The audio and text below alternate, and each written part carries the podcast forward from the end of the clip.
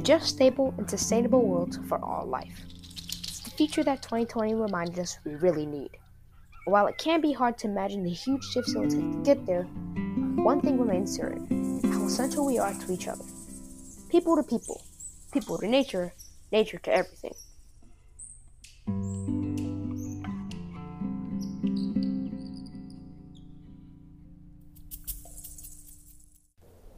What Are You Doing Here? Is a podcast by the Emerging World Project, where voices for and about our Earth and all of her inhabitants come to you with stories from across the globe. Stories that remind us that we can achieve incredible things, but it starts with each of us acknowledging that we are part of something greater than ourselves. I am your host, Addison Brown.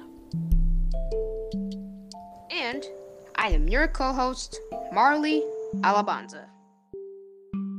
People to people, people to nature, nature to everything. Indeed, these connections are the bedrock of our existence. When nature thrives, people thrive. But even when we acknowledge this truth on a planetary scale, it's easy to lose sight of what that means to individual communities and individual people. People and nature find ways to thrive together. Let's not forget what that looks like.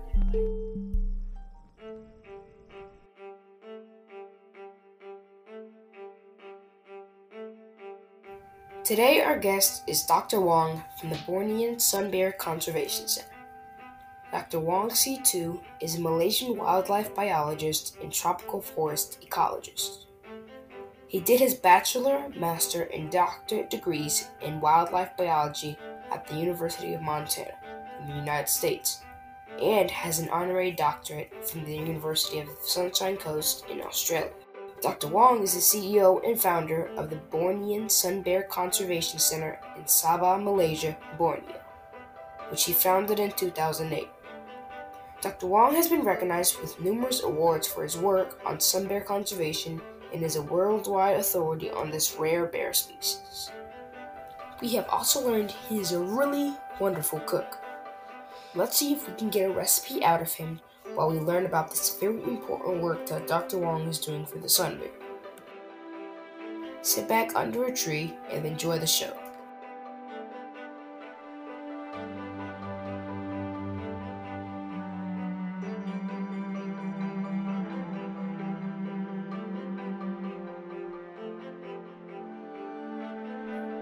Well, hello there. Can you hear me? Hi. Yes, I can hear you loud and clear.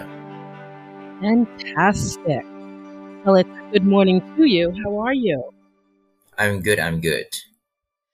Well, thank you for taking the time to come and talk to us. I'm really looking forward to our conversation. So let's get started. All right. um, I always tell people I love to start conversations in this way because it gets other people to thinking about when they notice their own relationship to the natural world and how that may have affected their lives. So I just want to ask you when do you think you noticed your relationship to the natural world?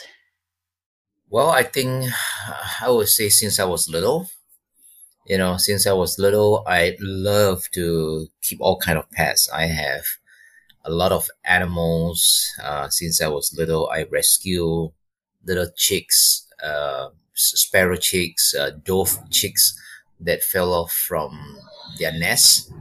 And then, um, yeah, and then I have all kind of, you know, insect like scorpion. I have, uh, yeah, beside dogs and cats, I also have, uh, soft-shell turtles. I have a baby civet, pet civet um, yeah, I think I always love to observe them, observe their behaviors, observe uh, their, you know, whatever they do, what observe their eating and things like that.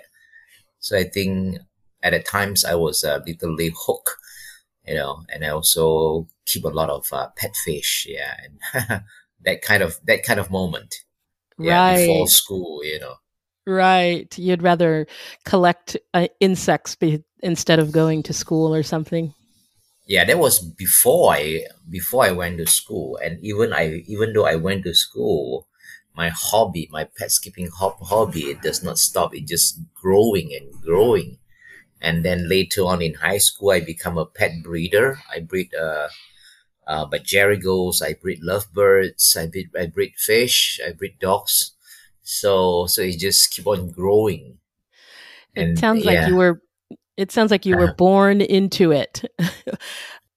when I talk to a lot of animal lovers and nature lovers, it seems that it's something that they always recognize started really early, right? Like they didn't play with toys per se as much as they did with you know insects and and other little animals instead i i love that it's like a, a very um, innate instinct for a lot of people yeah so if, absolutely yeah absolutely how would you say that your love for the natural world and working within conservation um, has influenced the way you actually live in the world today? Yeah, I think, you know, being close to nature uh, for such a long time. I'm 52 years old now.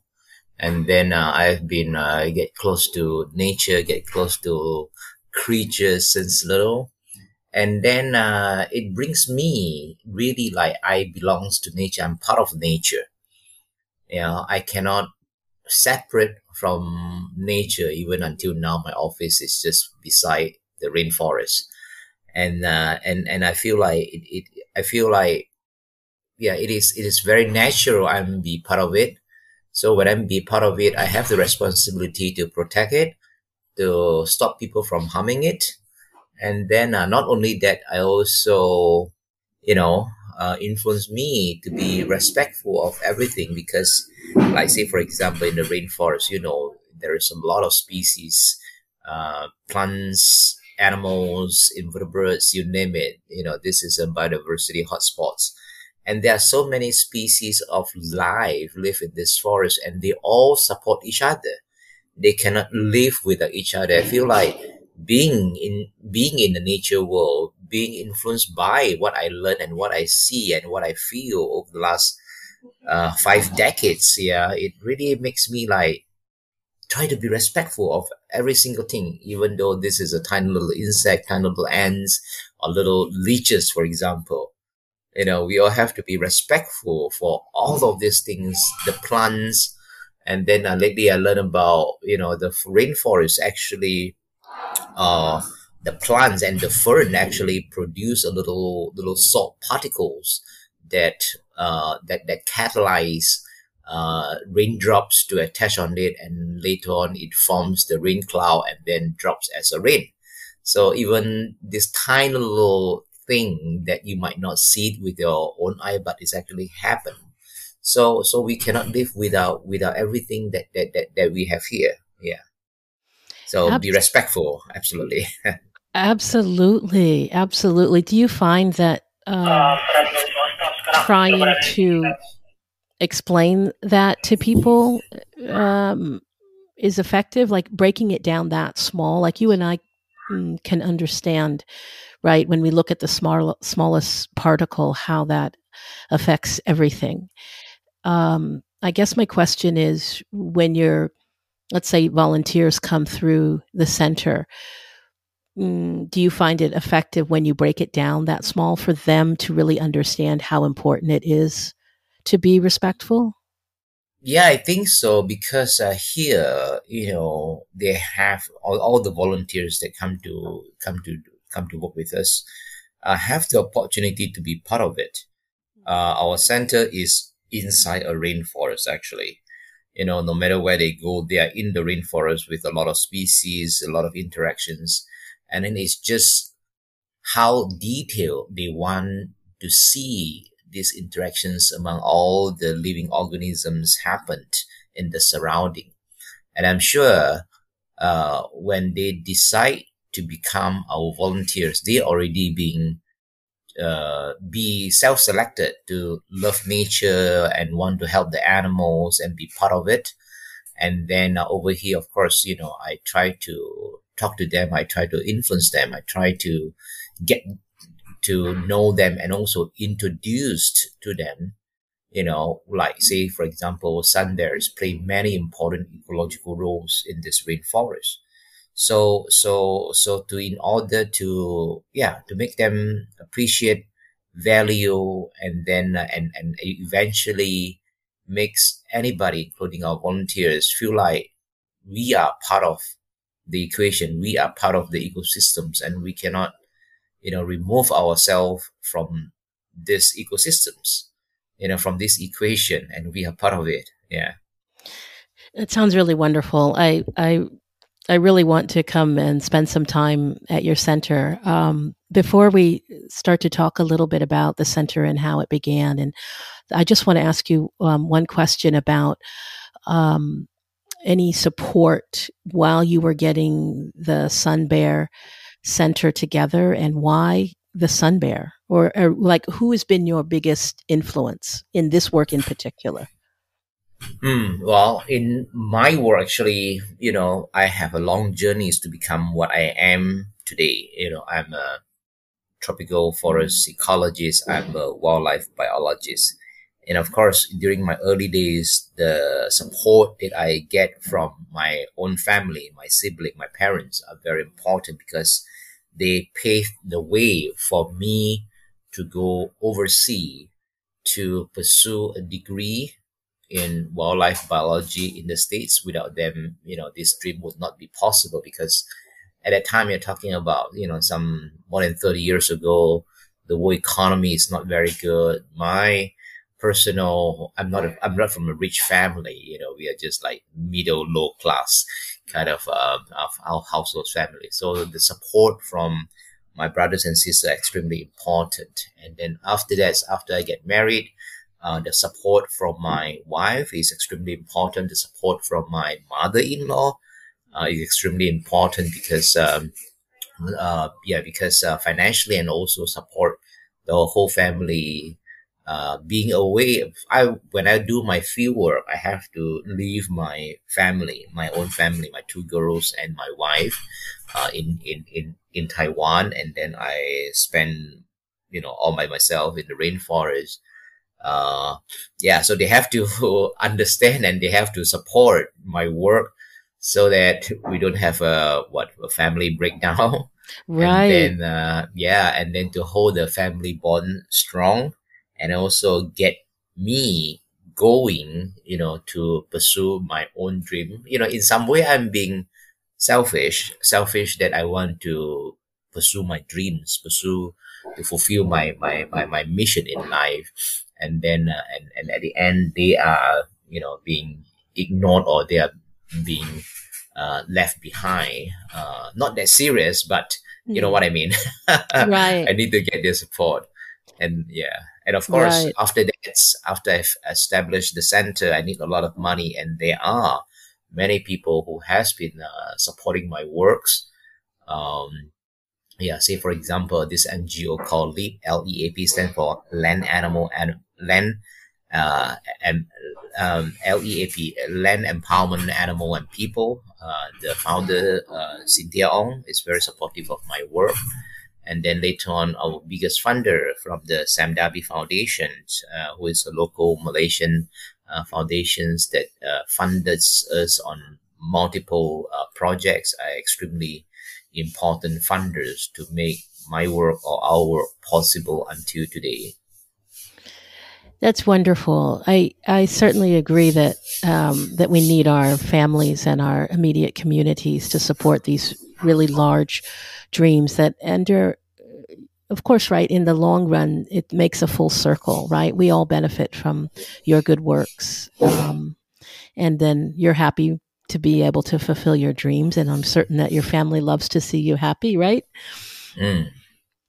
and so, success too Right, exactly. I, I, I measure success um, of that that uh, joyfulness and peacefulness that comes with having fulfilled something, except especially something that um, affects the rest of our world uh, so significantly.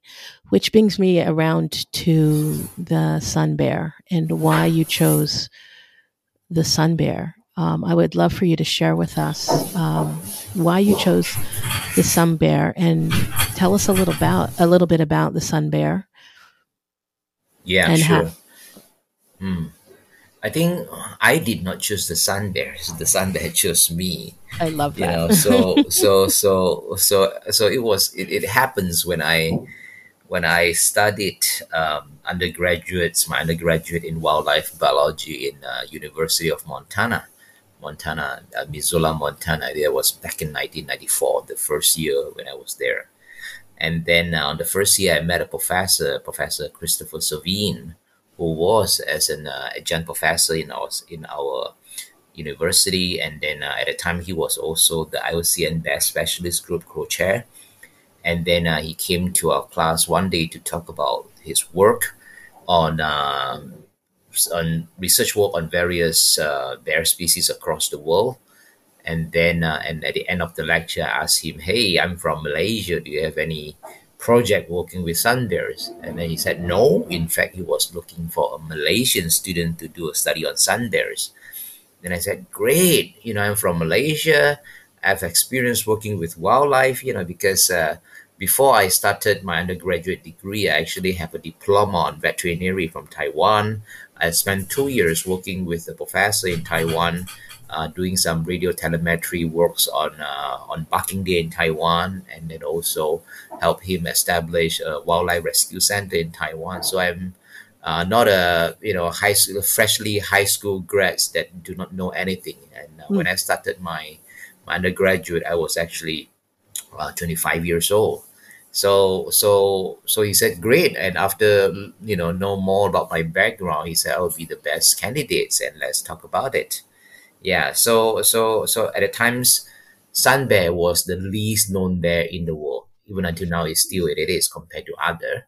But at the time we do not know anything about sun bear. We do not know anything you know any for any biological information. For example their diet their home range what kind of uh, uh, habitat requirements that they have what kind of uh, behaviors that they have we know nothing so, so study on sun bear is a top priority for uh, for for bear research across the world.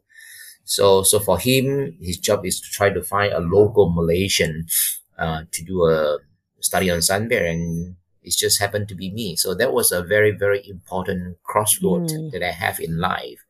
And then uh, after that, in 2008, uh, uh, 1998 after I uh, finished my undergraduate degree and then get into the graduate program.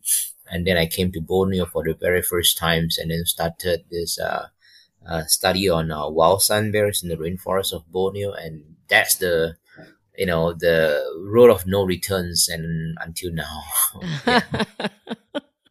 Hook, line, and sinker in the jungle. So tell me, what are some of the um, challenges that you had in getting the Sun Bear Center going?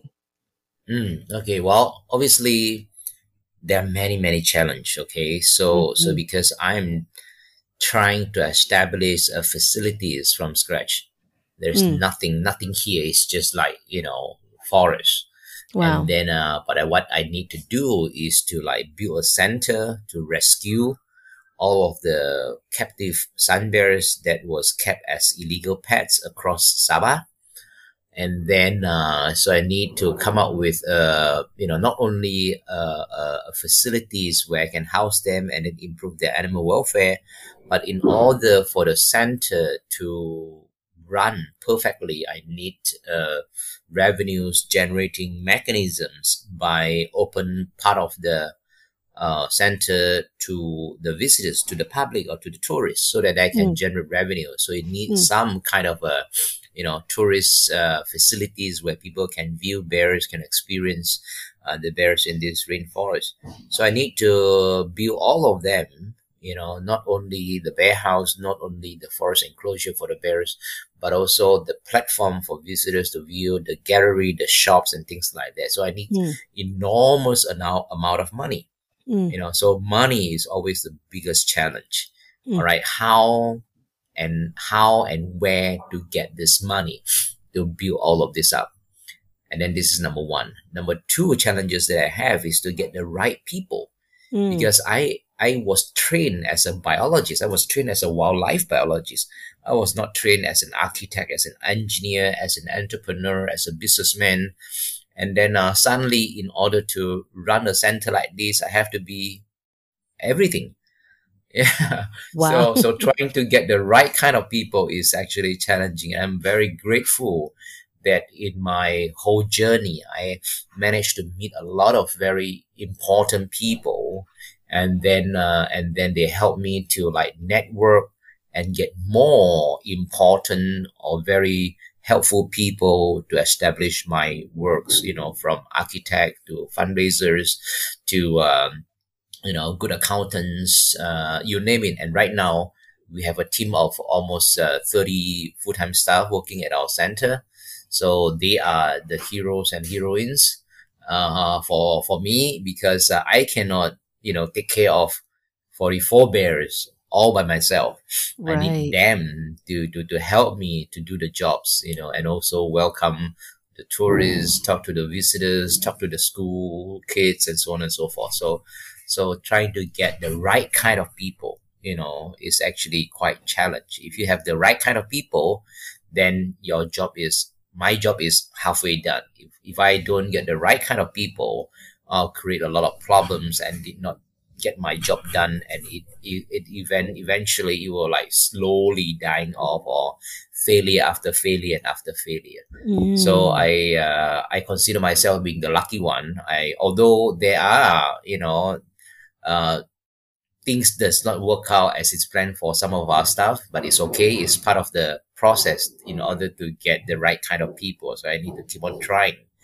And then uh yeah so i'm lucky and thankful for getting the right people to help me all this time. Wow, that's an amazing, amazing accomplishment. Um, are there any other uh, sun bear conservation centers at all? Are you the lone sun bear conservationist? Yeah, I would, I would, I would say so. I would say so. In other parts of Southeast Asia, there are rescue center, Mm-hmm. uh, like you know, like like Free the Bears also established a rescue center for for, Mm. for bear species in Laos and Cambodia, and then uh, and then in uh, West Malaysia there is a National Wildlife Rescue Center. In Thailand there is a um, there's a, a bear rescue center and so on and so forth run by the governments. But in terms of uh, the things that they are doing is very unlike to us. We are trying to conserve sun bear through holistic approach that incorporates, you know, improve animal welfare, education, research, rehabilitations, uh, ecotourisms, uh, anti-poaching, community conservations, and in the in the future, captive breeding. So literally anything that I think as a bear biologist would help to conserve, to save these these known bear species in the world. And we are going to do them all. You know, I'm a greedy person. I think only by incorporating so many things that we that that that that we can, you know, help this species or conserve this species because we really need to deal with all kind of thing. You know, if we just do like say animal welfare by rescuing the bears and then without doing the educations, without doing the law enforcement, it's not going to work Right. yeah so so we have to pull many many string together because everything is is uh, is uh, is tied together. And also the funding mechanism how are we going to get all the money to do all the works that we do? So for us it's dependent on uh, the ecotourism's pillars. Yeah the ecotourism's uh, side so we can generate revenues uh, from the tourists to come here to, to, to view the bears to learn about the rainforest to learn about the sun bears and then uh, and then we, we, we- we make money from them uh, yeah so it's extremely important and then when they come here uh, they spend money they improve the local economy so that the local people you know have jobs to work in tourism sector and not to become uh, poachers Mhm. uh, so so all in all is uh, is all interconnected. So we need to come up with a holistic approach to to to to deal or to solve these problems of uh, of sun bears uh, being threatened by all kind of human activities. It- that yes, they um, interconnectedness and the holistic approach in conservation is is probably vital at this time. I want to ask you about um, why the sun bear has become listed, and what role um, do they play in those jungles in which they live? Mm, okay, sure. So, what caused the young, uh, the sun bears become threatened? Uh, well, first of all, first, first and by far is the def- is the habitat loss. Sun bear is a forest dependent species. They live in the forest. They live in the tropical forest across Southeast Asia. And then this forest is often very dense, you know, very old and produce a lot of very good quality timber for human eyes. Okay, so all of these big trees, like say for example, our forest, the average canopy height is 50 me- is 50 meters tall. The tallest tree in this forest is 100.8 meters tall. You know, taller than the Statue of Liberty is equivalent to a 30 story building height. So, so all of these big giant trees have to be hardwood, but hardwood in humans' eyes are money, are, are extremely valuable natural resources. So across Southeast Asia, the very first natural resources that to be exploited by people, especially after you know human population growth over the last few decades, are immense. So so when all these trees are locked, the forests disappear, then the habitat of sun bears disappeared and the bears Mm. are literally wiped out from the surface of the planet. Hmm. Yeah, and then uh, so what is what is left is all these forest patches or the totally protected forest here and there, and and if the if these forests are big enough, there may be you know still a small population of sun bears still clinging on, and then they face the another threat, which is hunting and poaching. You know, so hunting and poaching is the second uh, most important uh, threats that the sun bear face um, and and people want to eat sun bears uh, for their meat, want to use sun bear body parts like gallbladder as a traditional Asian medicine. It is not just a traditional Chinese medicine, but it is a traditional Asian medicine because a lot of ethnic group across Asia use bear gallbladder as traditional medicines Hmm. and then their claws, their canine are being used as souvenirs. And some people believe that these claws and canine, you know, have superpower to like drive away evil spirit. Um, and then their paws is considered as delicacy among the Chinese. Yeah. So over the last um, decades or so, you know, what we see is the the gap between the rich and the poor becomes so big.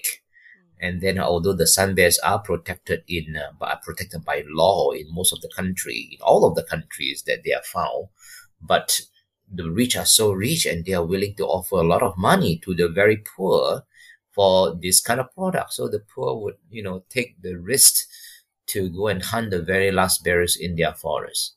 And this is Hmm. what we are seeing, uh, especially in nowadays.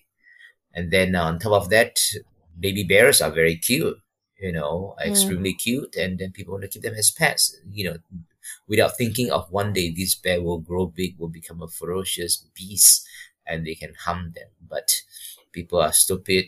They are, have a lot of money, and they think that oh, as long as they have money, uh, they can do whatever that they like. But the fact is, they cannot. Yeah. Are these topics that you um, bring up and talk about? I would imagine this is a very, very difficult conversation to have when you're talking about traditional medicine. That uh, so is that part of your education?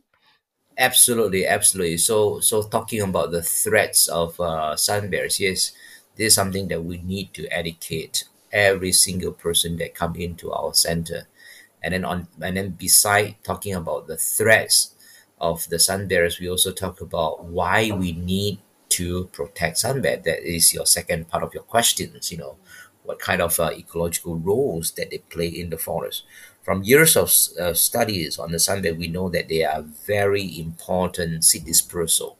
When they eat fruits, they Mm. swallow the seed. You know, the seed will pass through their digestive tract, and then a few hours later, come out in their feces, and then the seed will start to germinate. So, so, so they disperse the seed far away from the mother tree, and that process is extremely important in this forest ecosystem because many studies have shown that the further away the seed being dispersed far away from the mother tree, the higher the chances of surviving. You know, so this is one. The second roles that they play, what we call is they are forest doctor when they feed on termites, some termite species like the Microcerotermes are known to attack live trees. So when the sun bear eat the termite population, eat the termite colony, it actually control the termite population in the forest, preventing an outbreak of a, an, an outbreak of this uh, termite and kill many many trees in the forest. So it keeps the forest healthy and keep the balance, you know, of this forest. And right. then when they feed on um, honey, sun bears is also known as honey bears in local Malay, and they really love to eat honey. Mm-hmm. And then uh, one group of honey that they are eating is actually from the stingless bee. Stingless bee build their hive inside a hollow tree trunk, and then uh, when they climb up to the you know tree, excavate the uh, beehive, and then uh, we, they will make uh, cavities in the tree, and that cavities later will be used uh, by hornbills and other tree cavity nester like flying squirrel as nests. So in other words, they build nests for other animals in the mm. forest.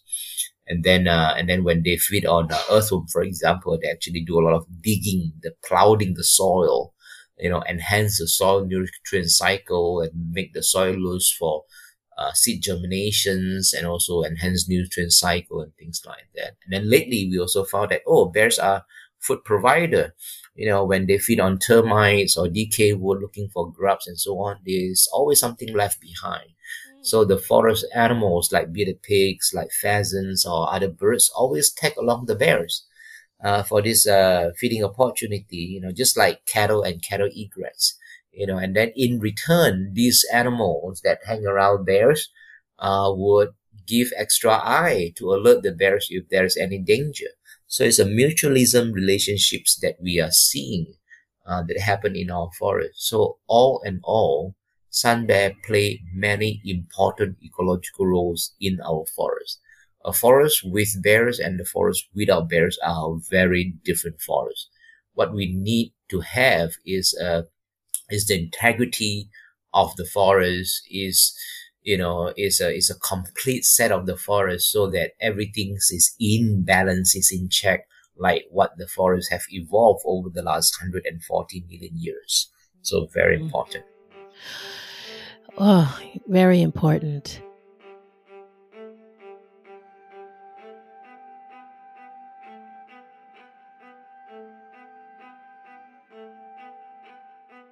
You're listening to the Emerging World Project podcast. What are you doing here? On this episode, we are talking to Dr. Wong. He's a wildlife biologist and tropical forest ecologist, as well as the CEO and founder of the Bornean Sun Bear Conservation Center. Don't go anywhere. We'll be right back.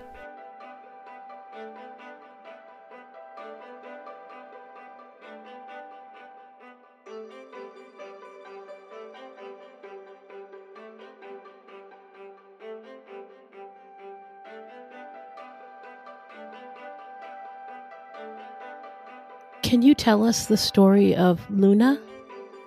Uh, yeah, okay. So uh, Luna, Luna was uh, uh, give birth by Bintang, uh, a female rescue bear that, that, that we rescued. Uh, uh, Luna was born in May 20th uh, this year. So it was an accidental birth because at our center we have been discouraged breeding, you know, but sometimes things happen uh, and then uh, then we have to accept it. So so Luna was born on May twentieth uh, without. Uh, it's a surprise birth, you know that they are. Somebody heard there's some squeaking sound in the bear house, and then we went to check. Oh, Luna have a little newborn infant, and squeaking, and you know, infant bears are very very loud. If you've seen videos of like giant panda, you know, baby, they actually make a lot of noise and then in order to get the mother's attention. So we are like, oh, thrill. And then uh, Bintang has been, you know, a good mother that we see. She attained her baby, and then uh, she nursed a baby, uh, which is good. And then uh, the baby was active. She was very loud. Uh, yeah, baby Luna. At that time, we, we still do not have a name for her. And then uh, and then uh, we are very excited. But things we then we start to have noticed something went wrong on the eighth day and then uh, baby Luna at the times become very inactive, um, doesn't make noise, very quiet.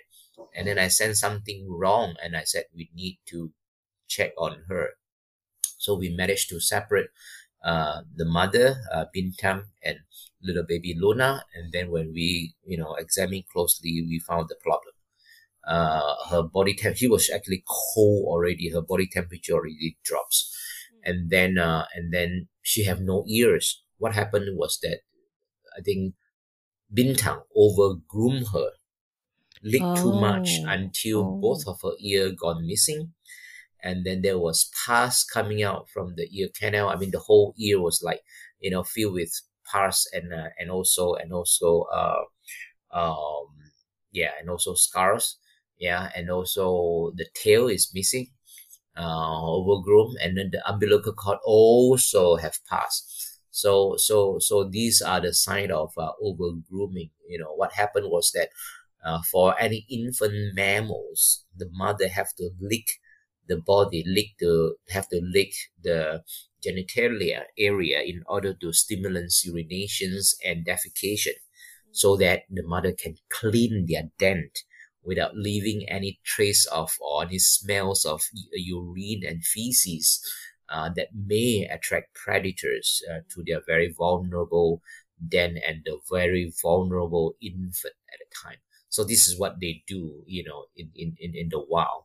But if the mother over leaking, over grooming, then it will cause damage.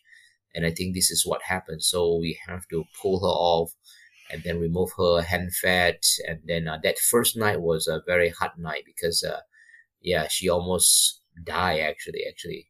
You know, if not our vet and our teams, you know, constantly, uh, spend a lot of time and effort in trying to uh, rescue her, give her oxygen, give her additional uh, light uh, to warm her body up, uh, she would have died. So anyway, so Luna was uh, hand raised by us, uh, starting from the eighth day of her life, and then uh, until now, and, and right now she's uh, she make it. You know, she grow. Right now she is uh, what hundred and uh, ninety something days now, and then uh, she is uh, 10 kilo, 10.1 or 10.2 kilograms now.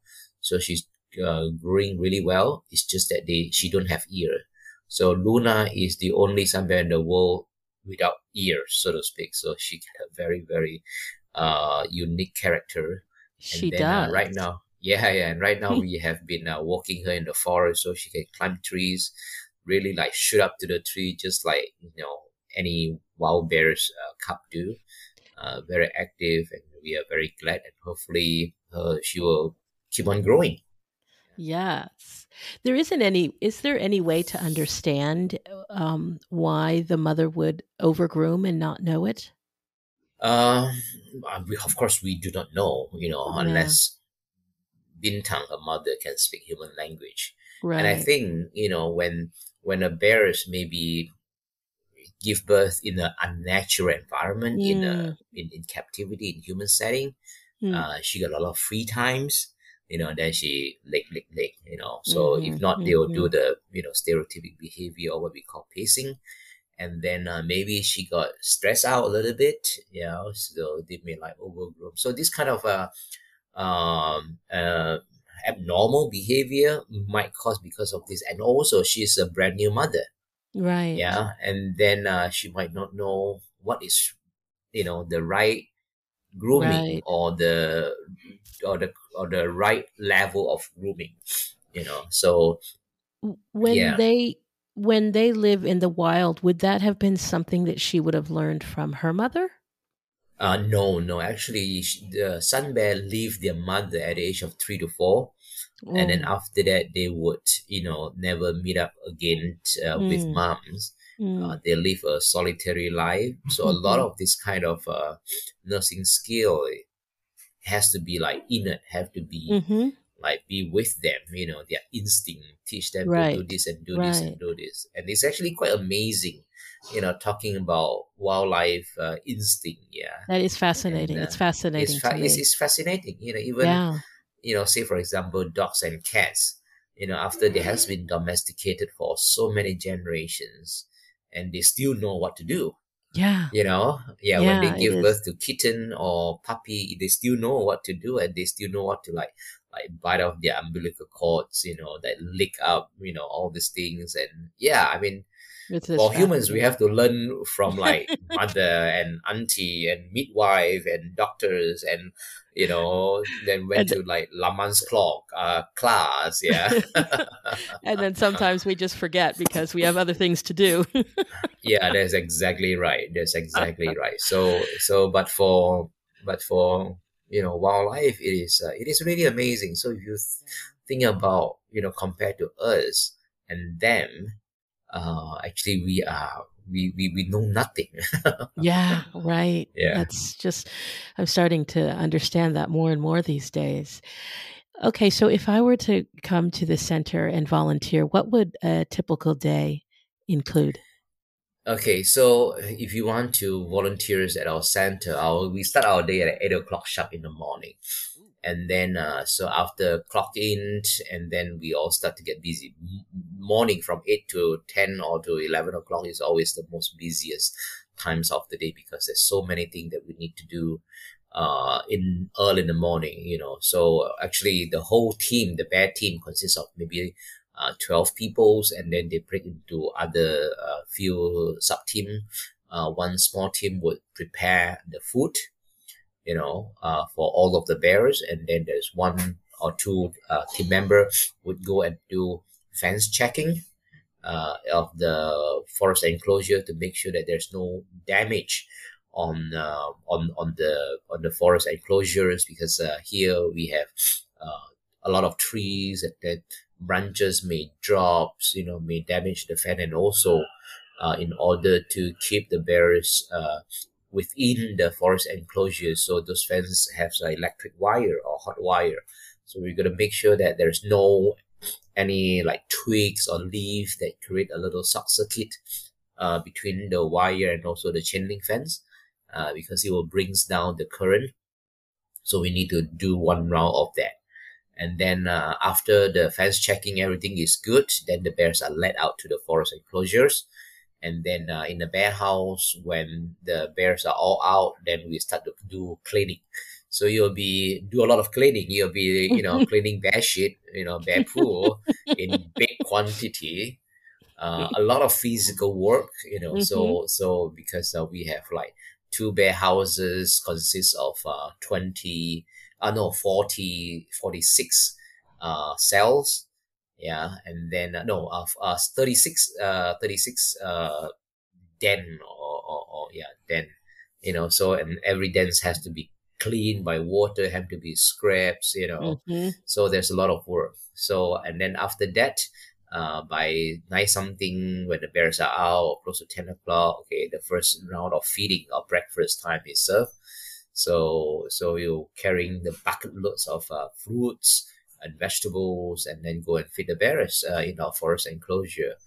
And then and also there are few bears that is still uh, live inside the bear house. Uh, then we need to feed them. And then uh, and then after that, eleven something, there's another round of uh, feeding, and then afternoon to something, there's another round of feeding, and then uh, four o'clock is the last feeding uh, in the bear house. Their dinner is served in the bear house, and the bears would come back, and then uh, and then and then locked up, you know, lock them up uh, uh, before five o'clock, so that they all stay and sleep inside the bear house. Mm-hmm. And then in between, if there are times, you know, you need to do enrichment for the bears. You need to, uh, you know, write up the reports. Uh, and then once in a while, when we have like health checks, uh, so the keepers or the volunteers have to assist uh, the health check where the vet will sedate the bears and then uh, when the bears are down, um, you know, bring the bears to the clinic and then conduct health check uh, for yeah for about two hours, you know, including cleaning their teeth, taking sample. Mm. Yeah, yeah. So there's always always a lot of work to do, you know, and and then uh, if there's any facilities or anything need to be maintained uh, then the volunteers also need to help that as well. So if the bears were in the forest um, living freely would they be eating often? Is that how they eat yes yes. Yeah so yeah yeah. So in the wild you know uh, bears are constantly looking for food because they have to look for food because they cannot, you know, food because food is not everywhere. One of the very special characteristics of our forest, the forest of Borneo, Sumatra, and, and West Malaysia, is that these forests do not fruits in an annual cycle. It fruits in a supra-annual cycle, means that this year fruited, the next fruiting years can be four years, six years, or 11 Oh, years from this year. So in between, the forest is always green and lush, but no fruits. Only a few trees that do not following this pattern, this this this this fruiting pattern we call mass fruiting, uh, fruited like say the fig tree, the ficus, the fig tree. So the bears in the forest need to find where is the fruiting fig tree at a time. And then if they fail to find a fruiting fig tree, then they have to, you know, feed on other invertebrates, fruit items like invertebrates, termites, ants, beetles, beetle larvae, uh, earthworms. They are these kind of uh, uh, food items is always in the forest, but they come in such a small quantity. You know, tiny little termite, tiny little ants. Yeah, and, and and they have to work hard, so they always looking for food, always do digging, look sniffing in the forest, uh, food, and then if they can like find a ant nest, say for example, they would uh, lick up whatever they will eat up whatever that they can find, and then often you know there's something left behind. So only fruits, wild fruits in the forest, is the food item that can fill up their belly, that can make them full. So when they found fruiting fig trees, they would eat and eat and eat, gorge, and gorge themselves as much as possible, and then hang around uh, on that fruiting fig tree for a few days until all the resource, all the food resources depleted. Then they move on. Yeah, so this is how they are life. I love it. I love it. Um, what do you What do you do uh, personally to wind down after a day at the center? Oh, okay. What do I do to wind down after a day at the center, I think to You cook. to uh to no. Uh well first of all i have to be thankful for all the stuff and all the bears well behaved. You know nothing bad happened so this is very very every day i have to be thankful for our staff working so hard to help me run the centers and then the bears are being so nice and well behaved and do not escape uh, and that is very important because we do have a few cases of uh, bear escaping because they always want to escape you know. And then uh, so so so well this is what they what what they are programmed to do you know try to run away from people. Mm. yeah. And then uh, yeah so after that so i'll be very thankful. And then um, you know back home cook my dinner have a good meals and then uh, continue my computer work until 11 o'clock 12 o'clock head to the to the bed and end my day That doesn't sound like winding down. It sounds like you go home and work some more. uh, yes, you know, because uh, I did not live with my family. My family, uh, my wife and two kids, they are in Taiwan, and then Mm. uh, so I live alone. So if I'm Mm. not, if I'm alone, if I'm not uh, working, then I Mhm. will start to get like I know, uh, depressed and missing them so much and blah blah blah. Mm. So Uh, so that kind of things, and then plus there's always all kind of work that pile up that I need to like clean it up, do it, clean it up as much as I can. Right. Yeah. I saw a video of you making dumplings, and so I promised I promised I would ask you about the dumplings because you have a you have some mighty fine knife skills going on there. oh yeah, oh yeah. Well, I used to work in a restaurant. I used to work as a Mm. chef. no, then, really. Uh, so that's that's my another hobby. You know, I have two hobbies. One working with animals. The other one is I'm a food connoisseur. I love to eat. You know, oh because I'm wow. I live away from home, from moms, from home cooking for so long. So if I want to have my, you know, mom's cooking, my home cooking, then I have to do it myself. Uh, I live in the States for 13 years, so I cannot survive with hot dogs, pizza, and burger for obvious reasons. And then uh, so I have to, yeah, I have to cook my, you know, Malaysian meal, Chinese meal, or Asian uh, uh, cuisine. Yeah. That sounds wonderful. Okay, I just have a couple of more questions. I really enjoy speaking with you. So again, thank you for coming out of the out of the forest to talk to us. Um, if if you could give a little bit of guidance to any young people that might be considering going to work in the fields of conservation, not as a hobby, but as a profession, what would you mm. say?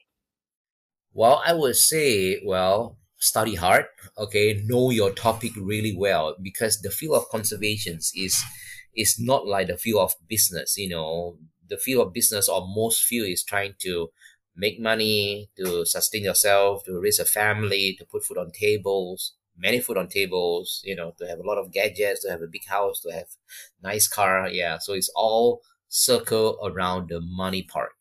But for conservations, our goal is not, our success is not valued by how much we make.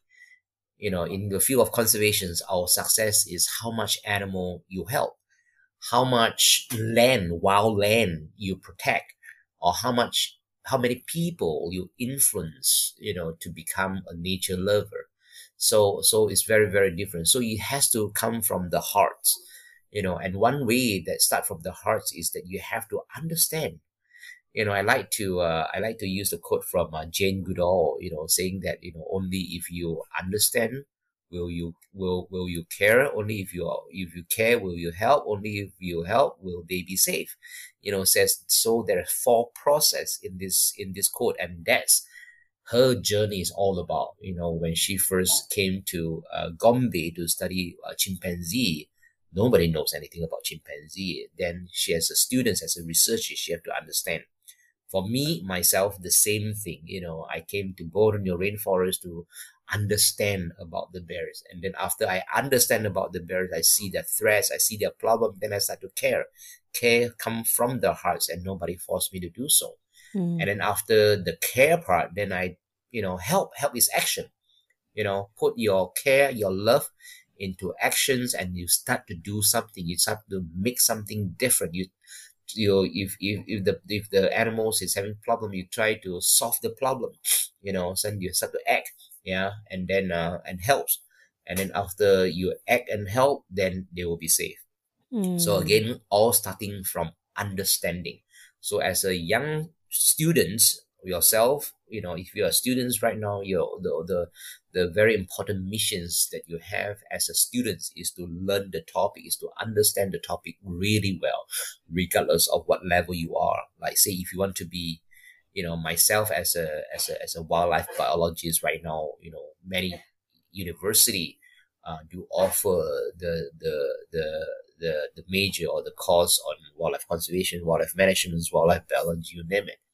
And then after that, you experience yourself in the field, working with animals, and then you will, f- if you are the kind of person you will feel in love, you'll fall in love with what you do, and then you'll become better and better you become more and more passionate and then of course you know the the issue of grit is very important that is consists of passions and perseverance you know mm-hmm. It's, it's always filled with challenge okay right. who said this is easy it is not easy but it is meaningful mm. you know and it is meaningful especially in life you know so so you keep on doing keep on working and keep on facing the problem, the challenges until you until you solve it. Uh, then you become successful in your life. And then uh, yeah, so so that is not talking about the money part, okay? But of course you have to you have to uh, you have to be able to you know take care of yourself, feed yourself. If you're family, you have to you know come up with money to uh, to, to feed your family and take care of your family. And working in conservation, you can you can make money. You know, like myself, you know, I have a salary, although not a lot. Although my mm. title is CEO, but my salaries cannot compete with the you know CEO from a private corporations and uh, and, and, and big company. Uh, but I'm happy. I am. Uh, mm. uh, uh, I feel you know uh, satisfied of what I have. You know, I'm not greedy. Uh, yeah. So yeah, I think the most things, the most important thing is trying to try to be happy and feel like oh your life is filled with uh, is is very meaningful of, of what I do. Right, right. It's like a enough is a mindset and not an amount. More than anything. Yeah, absolutely. Okay, so thank you again. I have one just a fun question for you. Um, and I bounced Mm-hmm. around a little bit because you so wonderfully answered and dovetailed into some of the other questions I had for you. Um, and we'll be sure to point people in your direction because I think it's important that people learn about the Sun Bear and the work that you're doing, the great work that you're doing. Um, if you had a billboard for all the world to see, what would that billboard say? Oh, okay, so if I have a billboard means that I need to like advertise. I can advertise. I can advertise a message. Uh, I would say do what you do best to save the environment, to save the sun bearers. You know, to do to do you know to what whatever that you you you wanted to do.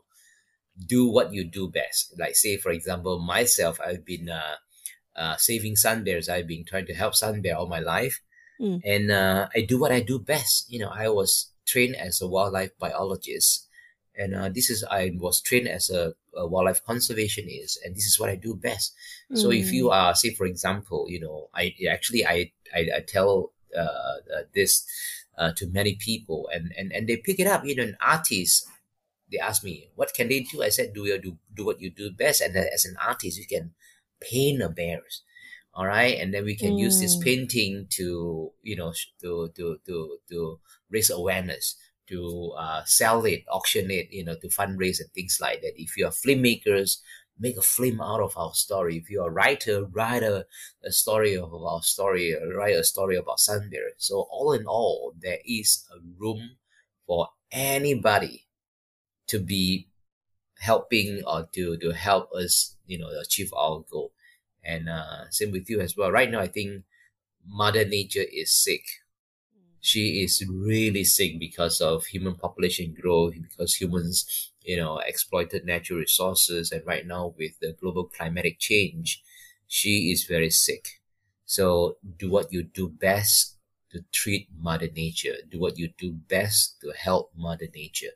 Think about what you do best. There's always room in order to make a better world or to heal our mother nature and uh, to help every life forms on earth thank you That is a wonderful way to end our conversation. Um, we are in that place right now where that has to be the on the forefront of our mind um, is to take care of Mother Nature that takes care of us. So thank you, Wong. Um, I greatly appreciate your wisdom and your knowledge, and thank you for sharing it for us. There's a lot to take away from this conversation, and I appreciate you and having had this conversation. you are very welcome you're very welcome and thank you for this opportunity to talk to you and uh, talk to your audience thank you Absolutely.